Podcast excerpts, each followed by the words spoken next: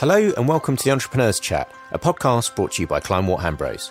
I'm James Hurley, Enterprise Editor at The Times, and I'll be your host for this series. From startup to sale, the course of building a business never did run smooth, and in this series we go behind the scenes, exploring the highs and lows which come with building a business at every stage of the journey. Today I'm joined by someone who certainly knows all about that, Ama Amo-Agyei, founder of PlantMade. The littlest thing, like naming your business a certain way, you know, creating an ecosystem or world that your your customers can buy into. Those are some of the things that already set you apart out the gate. This weird naming conventions, like, oh, there's so many levels to this brand. They care so much that they're gonna, you know, maybe spend a week trying to name one product just to have that naming convention and build that world for you to kind of buy into. Plant PlantMade's an organic hair care and wellness brand that aims to get to the root causes of any hair and beard woes. After being made redundant during the COVID 19 crisis, Ama started the company from home with only 100 quid, creating a hair care treatment for her alopecia using ingredients inspired by her Ghanaian heritage. Ama continued experimenting with natural ingredients and started selling hair and beard care products via Instagram. Within five months, she was making six figures. She was soon drawing on her nascent business skills to survive an existential crisis, though a legal threat which saw her suspend operations, rebrand, and start all over again. There's a real family ethos to the business, with Ama employing her brother, while as you'll hear, her mum plays a big part in her story too. We recorded this episode remotely, so I'm sure you'll forgive any background noise in this chat, which Ama recorded while her business continued to expand in the background, and as for my end, well, I'm blaming any background noise on the cat. Ama, thank you so much for joining us today. Tell us a little bit about the beginnings of your business journey. Uh, you started PlantMade after being laid off during the pandemic. What were you doing and, and how worried were you when you lost that job? Funny enough, I was battling between whether I should quit or just keep it going because I didn't really like the job that much and I was I was struggling a bit. So when I was laid off, it was almost a bit. I was a bit annoyed because they beat me to it, really. Um, but, but um, yeah, so I, I actually had a weird sense of freedom obviously a few weeks later the pandemic hit so it was a bit crazy but i almost thought of it as like a second chance really. Okay this is an opportunity for me to finally chase my dreams. Even though i didn't really have the the resources i didn't have that much money but i was excited for just the venture to see what i could do with total freedom and no restraints basically and did you have a particular business idea in mind at that point, or did you develop it after you after you lost your job? Did you have this hair care business in mind already? Were you weighing that up before you were made redundant? Funny enough, no. This is this was completely random.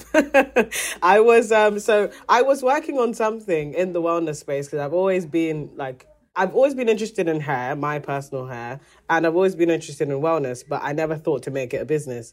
I was actually looking into maybe starting a men's skincare brand because it was like an underutilized niche. Men needed, you know, skincare of their own, and I just thought that would be interesting. Turns out though, I ended up starting this business because I was dealing with my own issues, and because of COVID, it was a time where a lot of people were focusing on themselves. They were taking care of their skin more, they were taking care of their hair and their wellness just in general and I followed suit. And I was like, this is a time where I'm not going to be seen that much by a lot of people. So why don't I go and fix the issues that I need to fix in private? So, you know, whenever the world opens up again, my hair can look good, basically. And then turned out I actually had a lot of interest from my friends on Instagram that they were interested in growing their hair too. I didn't realize how many of my friends were dealing with hair issues until I had posted a few pictures of my results after I concocted a random hair oil. Um, just doing some research on the internet and seeing what herbs and oils I could mix together myself, see if I can fix my issues. And I ended up doing so. It's basically the inception of Plant Made. And it's crazy to know that just me posting and sharing my story was able to help me start a whole business. and you invested, I think, a hundred pounds originally, didn't you? And then that took off and became a thousand pounds, and then you reinvested it, and you've sort of built it organically from that, haven't you? Were you surprised at how quickly it took off? And what kind of challenges did you face in, I suppose, like managing this rapid growth when you didn't have any experience in building a business at that point? Yeah, I was actually surprised because I think I was so naive to the fact that there were that many people dealing with the same thing. Because I'm not new to hair care. I've known hair care for a long time. I just didn't realize it wasn't doing what it needed to do for the customers. I didn't realize how many customers weren't, you know, having their hair loss resolved, having their alopecia resolved, or having, you know, their dry hair resolved. It was just like things of vanity, like softer hair, silkier hair, but it's like it's not really getting to the strength or the health of one's hair. But as soon as I noticed that, and as soon as, you know, basically my friends and friends of friends told me to basically start this business, I was like, I'm going to do loads and loads of research to see what I can do to actually fix these problems head first and be bold with it because I also knew that there was going to, it was going to be a bit weary tackling some of these claims. Um, you know, hair loss is a massive thing. It's very, very medical and you can't just say you're going to solve hair loss. And we don't even say that. Um, we're very careful with our language. That was like one of the first learning curves I had to really learn how to communicate the solution that I had to customers effectively, as well as the difficulties. I mean, the whole thing was just such a learning curve. Like, I'd never been in a position where I'm selling to people. I had to take on so many jobs at once. I was customer service, I was doing product development, marketing, web design, like, I was doing everything. Um, so it was a lot to do and juggle all at the same time. And especially in the first six months, I was hand making everything myself as well, on top of everything else. But I also was like thrilled at that. Okay, I'd rather do this than anything else. I'd rather do this than work a job because I really felt fulfilled seeing my customers come back with results. You know, some people had been dealing with their issues for years, like decades. And like my, like little old me, I was able to make something that was able to help them that was really like gratifying and that kept me going. Since this is audio, I should say that Ama's hair looks absolutely fantastic. So that's a pretty good uh, that's a pretty good advert for the for the products. Well, tell me about why you uh, focused on you know sort of vegan uh, and very natural product. Was that in your mind from the start that this should be vegan and natural based? And why was that? Where did that come from? So, um, growing up, I had a lot of issues. Um, I had eczema. I had very severe hormonal acne for like my entire pubescent years. Like, I just had issues, and I was always prescribed steroids, injections, and they just burnt my face. And I was just like, this stuff has never worked for me. And I know I'm not the only one who doesn't really like, you know, the really chemical based products. So that was kind of like the leading cause because I did also research that that was something that more and more people every day were leaning into. Also, it's it's really about connecting back to the roots of how we used to do things. I'm sure like not everything needs to go back to how it used to be. Like thank God for, you know, technology and research and stuff like that. But there's some things that shouldn't be forgotten. So I was looking for those gems, those ingredients, those herbs and uh, thankfully, yeah, I'm glad we didn't forget them because yeah, my customers are seeing great success. And the business was doing absolutely fantastically and growing quickly, wasn't it? And then you received uh, what would prove to be a pretty unwelcome letter in the post, uh, a cease and desist letter over your brand, which at the time was planted. Tell me a little bit about the circumstances around that. Am I am I right in saying that your your mum came over and thought it was uh, thought it was good news initially, but presumably by your face when you opened the letter, quickly quickly realised that it wasn't. Yeah. So she thought it was a certificate. I was just working um, as usual, and I had one of my employees with me. So my mom comes with this, you know, certificate looking folder, and she's like, "Oh, hey, like." This looks good. Like, um, turns out it was going to change everything. I didn't quite comprehend what I was reading. I was just seeing like very aggressive words. I was just like, I don't know what to do here because at the time it was just so new in the business. We were just about to come into our 6,000 square foot unit. Things were just progressing, and this just felt like a halt at the time. I had legal help come in and see if there was anything that could be done. Yeah, I just had to let it go. And I think letting go of the name planted was probably the hardest part of all of this. Outside of like the business repercussions, which would be okay, customers don't know who you're called now when they're trying to search you, they can't find you. You might lose some customers. I think personally, it's because like this was the first thing I had built by myself. Planted really represented that like journey as well as like the name of the business. It represented everything at the time. Um, so that was really hard to let go of. And then we had to shut down and then rebrand. But we tried to rebrand as fast as possible. And yeah, we were able to do it in two months, but it was very hectic, very very hectic. Yeah, tell me a little bit about that period. It's two months, and it's you know pretty radical stuff because you had to halt production, rebrand, relaunch, communicate to staff what's going on. As you said, you've lost your customers. I think I think I've read that you lost thirty five thousand subscribers, forty four thousand Instagram followers. It's a massive reset for the business so early in its gestation. Tell me a little bit about that period and, and how you got through it it was definitely one of those like you know you have to go back to the source of of your passion. Um otherwise it was really easy to quit. But i didn't want to be a quitter. I wanted to really understand the opportunity in the situation. And to be honest there was a lot of opportunity in the situation because at the end of the day we were limited regardless with that name. There were so many other categories we wanted to go into that we couldn't because of planted because other people had trademarked things under planted so we were able to now start afresh almost and really tackle so many interests and products we want to create over time. So it was so hard coming up with Plant Made. And it was funny because I actually went in jury duty around that time as well. It was just like so much chaos happening at the same time. And like I'm in between the case and I just come up with this name. Like I'm texting my my staff and I'm like, what about this name? Plant Made. And they're like, okay. And then we sat on it for a few days and it's like, do you know what? This hits. It feels right. Let's go with it. And then we just basically used that as an opportunity as well to restructure the business. Obviously, we were only a year old, so we restructured how we were going to approach the finances, how we were going to approach the marketing, how we want to improve the packaging, improve the customer experience. So we, you know, took notes of what our customers were asking for and we fixed those issues. So we really used it as an opportunity for like a reset and it really worked out in our favor. It wasn't easy coming back because again, you know, we lost a lot of customers, we lost a lot of subscribers and stuff. Those things were hard. So when we first came back, we didn't have like, you know, the numbers that we used to do and it was hard to see the business almost fall in a sense. But it was like, okay, cool. This was fire under us. Let us get back to where we used to be and then let's progress and build the biggest business we possibly can. It only took a few months to get back, but it was insane work. we, we were working really hard.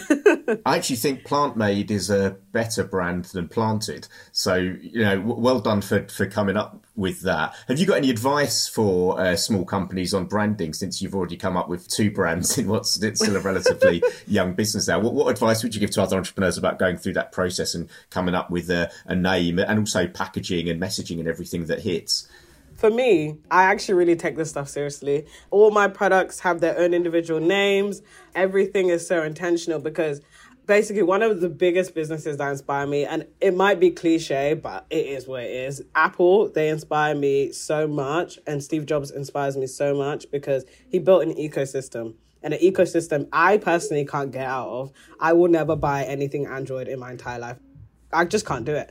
Um, but it's because like he's named everything. Like it has its own identity. The iPhone is the iPhone. It's not just a phone. The Mac is the Mac. It's not just a laptop. Everything has its own identity, and that really brings the customer to have more affinity, have more dependence, or have more of a relationship with you know whatever they're using.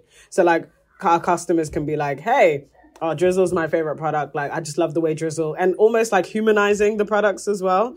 Like, that just brings more loyalty than just, oh, this other oil. You know, it's just like when your customer size you up to other businesses in your space, what are the things you can do, the little things that you can do to stand out? Obviously, being unique is important, but there's just so much competition out there. The littlest thing, like naming your business a certain way, you know, creating an ecosystem or world that your your customers can buy into. Those are some of the things that already set you apart out the gate. And that is probably one of the things that set us apart from everyone else. This weird naming conventions, but they're cool. But it also makes sense because like what the product is doing and what the nature name is doing is the same thing. So it's like, oh, there's so many levels to this brand. They care so much that they're gonna you know, maybe spend a week trying to name one product just to have that naming convention and build that world for you to kind of buy into. So I'll definitely say names are important. they need to make sense. It's a world you're trying to create. So don't take them lightly, but also don't spend too much time on it. Just if it makes sense, if it's punchy, those are some of the things that customers are really looking for. The other thing that I've noticed that seems to be quite key to your strategy is this this idea of drops. You know that you see quite a lot in uh, youth fashion and stuff, for example, don't you? And it sort of creates this buzz and oh, yeah. exclusivity and li- limited edition products. Can you just talk to me a little bit about why you decided to take that approach versus a more conventional online retail approach of you know just having stuff available and there and you can get it at any time? So we obviously hand make the products, which was like a major factor in the drops. It just helps us you know, manage the slow made side of things because our, our most popular product, Inches, has to brew for two weeks. There's other things that need to infuse. Like, we really make sure that quality is not lost. As we grow, we still don't want that to, to kind of be lost. So, those are some of the aspects why we drop our products. But also, on the other side, it's more of like a scarcity thing. You can't just have it you know? And it's funny because our customers had never experienced that before with like their personal care products or their wellness products. Like they're just used to having it on hand. But it's almost like now when our customers buy from us they're so much more intentional than just a quick buy. Oh i just saw this and i browsed so i just bought. No. Someone might have to wait a week before we're back in stock. They've had a week to think about whether they're going to buy from us or not. They might reach out to us, we give them some consultation, they might see some content. All of a sudden, they are much more of a stronger customer than anyone else would have been if they just saw us, ah, let's see. And then they'll probably ask for a refund because they used it for two days and then didn't see any results. Like it was definitely a partially a loyalty play as well. We want to build customers with massive intention. Like hair loss is no joke, growth is no joke. You have to give yourself that commitment to go through the journey. And I feel like waiting for these products to come back in stock and stuff. I think that process is really emulated there. It's cool because some people see it as a game, um, and it's like we don't want to be malicious. It's not just that we're trying to, you know, you know, build a bigger business or whatever. We are also still trying to maintain the quality of our products, so it's really half and half. That's really interesting because I'd assumed that it was a uh, like it sounds like some of your customers. I'd assumed it was a demand thing, but it's also very much a supply management thing, isn't it? Yeah. But how do you sort of balance the su- the supply side as you grow? And that you know, it sounds like you're very committed to handmade, organic products. Do you feel a pressure to sort of maybe dilute your principles at all as you're getting all this demand coming through? How, how do you manage that, right? So we're even at the stage where like we haven't even invested that much into like machinery. Yeah. So like a lot of stuff are still really much like handmade. So we already have another level of like taking the edge off of our production style with machinery before we even have to do anything else. So I think we're in a really good position because a lot of the products that we we create once they're finished, like our inches, once it's finished, brewing for two weeks, we can make a thousand. So it's like, okay, cool. You know, so we've figured out we've really had to like tighten up our supply chain. Thankfully, as well with our supply chain, we actually mainly buy our raw ingredients from the UK just to kind of mitigate any, you know, craziness happening in the world. So that's really helped us out. We've had a lot of control around that piece. So because we have so much control, I think we just know how to replicate either through machinery or just more staff um, in in terms of like growing the the supply part of the business, basically. The ingredients are organic, but the growth of the business is organic too, right? Because you you know it's very much bring revenues in, reinvest. You haven't taken outside investment. Tell me a, bit, a little bit about why you've relied on self financing, self financing your growth, and would you ever consider taking outside investment to speed up the growth of the company? I love this woman called Sara Blakely, the inventor of Spanx. She accidentally grew her business to a billion dollars, all self funded. And I just love that. Just knowing that, like, you can do it. It's not easy, but it's a challenge. And unfortunately, I'm crazy. I'm always looking for the hardest way to do something, clearly, as you've seen. so I'm just like, let's take the challenge. Let's see. And there's a lot of stuff that comes with taking someone else's money. There's, you know, all of a sudden different rules, different regulations, different expectations, and some unnecessary pressure. Until I really think it is a like the best move for us right now, I'm seeing how far we can go with credit and bootstrapping basically. That's not to say that I'm against it completely and I don't think any business owner should do it. I think there's some ideas that need funding, that need money to be pumped behind it. I just don't think it's for every single business to throw money behind an issue because that money still can be wasted. So figure out the kinks that will really help you grow organically or with your own money and then all of a sudden, if you do raise outside of that, that venture capital is just going to fuel a proven system you've already built because um, the stats show that 80 or 90% of venture capital is spent on Facebook ads, which is absolutely insane because most of the time they don't even know what they're doing. So basically, just throwing money down the drain. You raised all that money, you now have less equity in your business. For what? So basically, I like figuring out the growth levers in the business before doing anything after that. There was a point, especially when we closed down, where it could have been crazy. I still was like, no, I know we can do this. It's gonna be tight, it's gonna be crazy, but I know we can we can rise above and we can get our revenue back to a really good place. And we did that. I'm really pleased you made that point about 80% of uh, VC money going into, you know, Facebook and Google and stuff, because that is uh, one of my sort of pet peeves as well, because it feels like it's some sort of big Ponzi scheme for the tech for the tech giants, doesn't it? Yeah. um, it's like the second rent. Exactly, exactly that. So you were featured in a BBC documentary about your business, which I really enjoyed watching. And what really came across in that for me was that you'd really created a sort of family environment around the business and you had staff really enjoying working for this small growing company more so than maybe some of the previous jobs they'd had working for larger, more, more traditional businesses. Can you tell me a little bit about your management style and how you try and foster that feeling in, in the company you're building and trusting young staff, I think came across in that as well? I really have had to learn a lot. I had stints of leadership in my life. So when I was in uni, I was ahead of some societies and I learned a little bit there. I'm not not to say that that is the same degree, you know, of seriousness as a whole business uh, or company. So they're definitely different. But I learned to be a leader. I also learned what I didn't like. I know what it was like to have the you know not the best leadership or the best support in my previous job to help someone get to where they need to be. So that's really something that i have taken on board and i really want to give you know my staff the tools and kind of set them up for the best and then help them along the way figure you know it out independently basically. So the whole smothering thing is not really a, a no i don't really do all of that.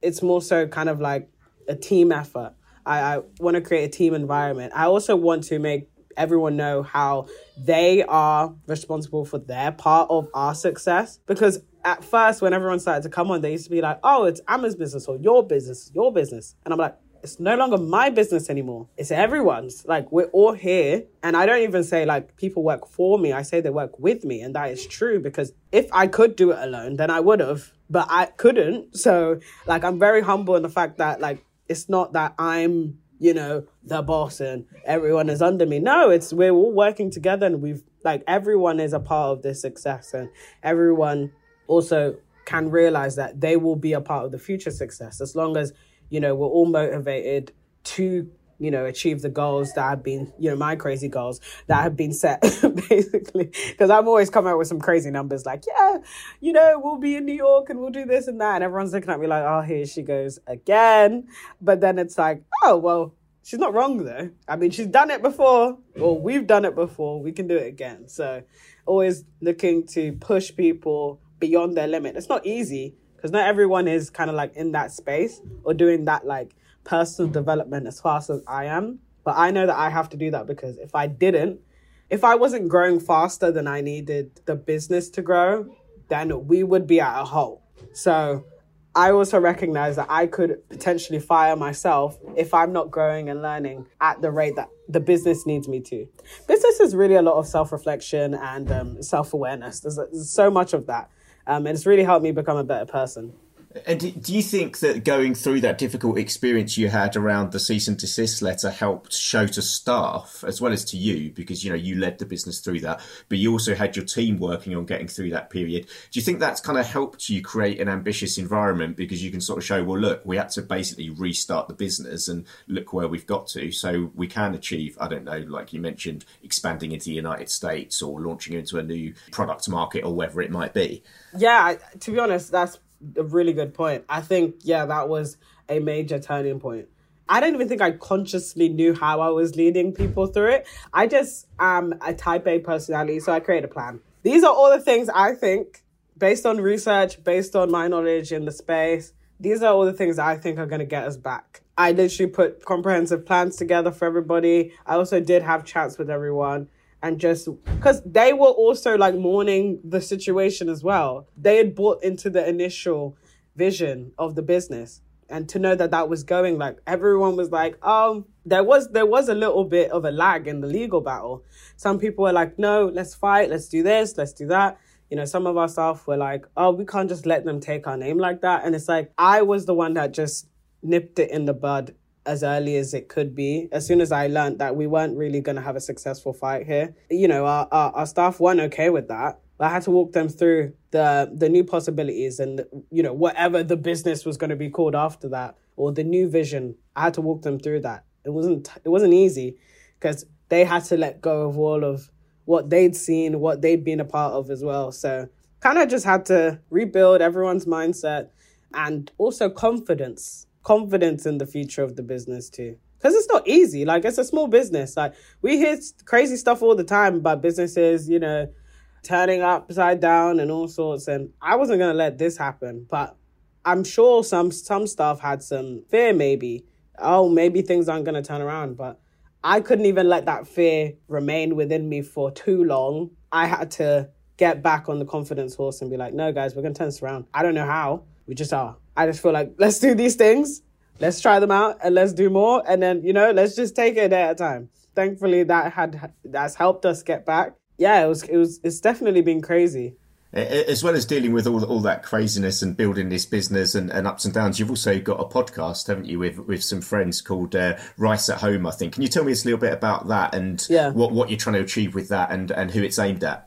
Rice at Home was really an audio documentary, basically. Like, if you listen to the first episode, it's literally us introducing ourselves back in 2017 as, you know, students who are passionate about business, have no skills though, no idea what they're doing, but just want to figure out this journey to success in our own way.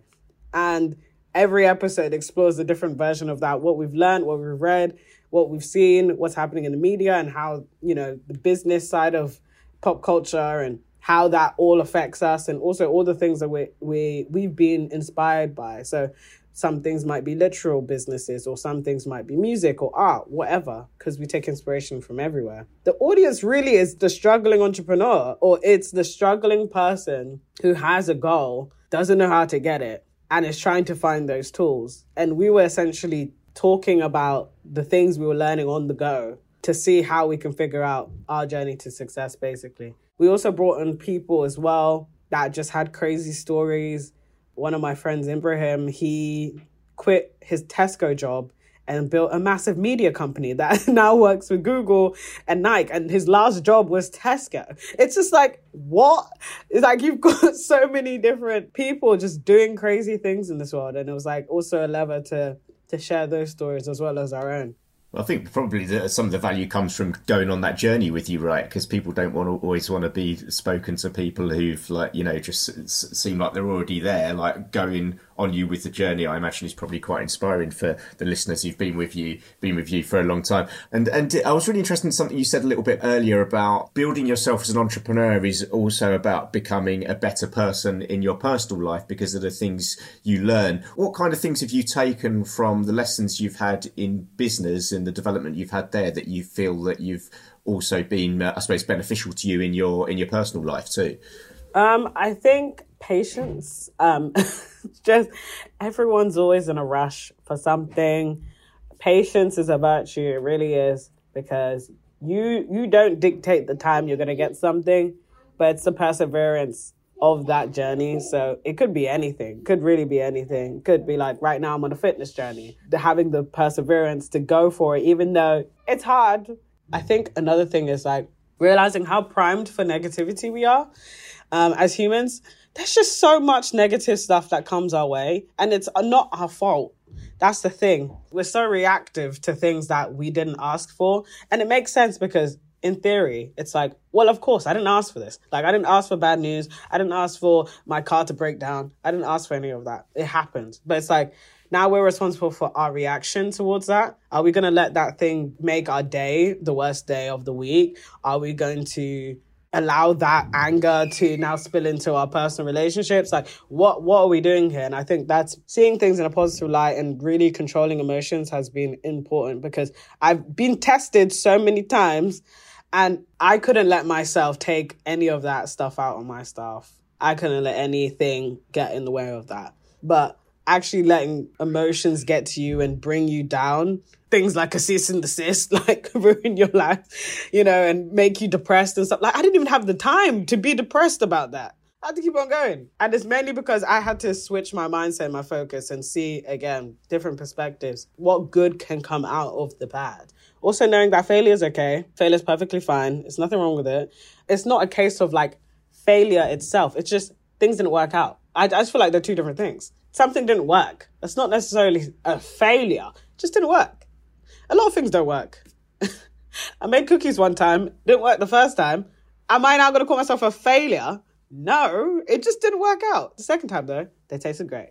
So it's just, it's just really figuring out those things. And yeah, I'm definitely more positive than I ever have been, more optimistic than I ever have been, and more delusional in, in, a, in a great way. Making it known to myself that I can do whatever I say. I can do whatever I, I put my mind to.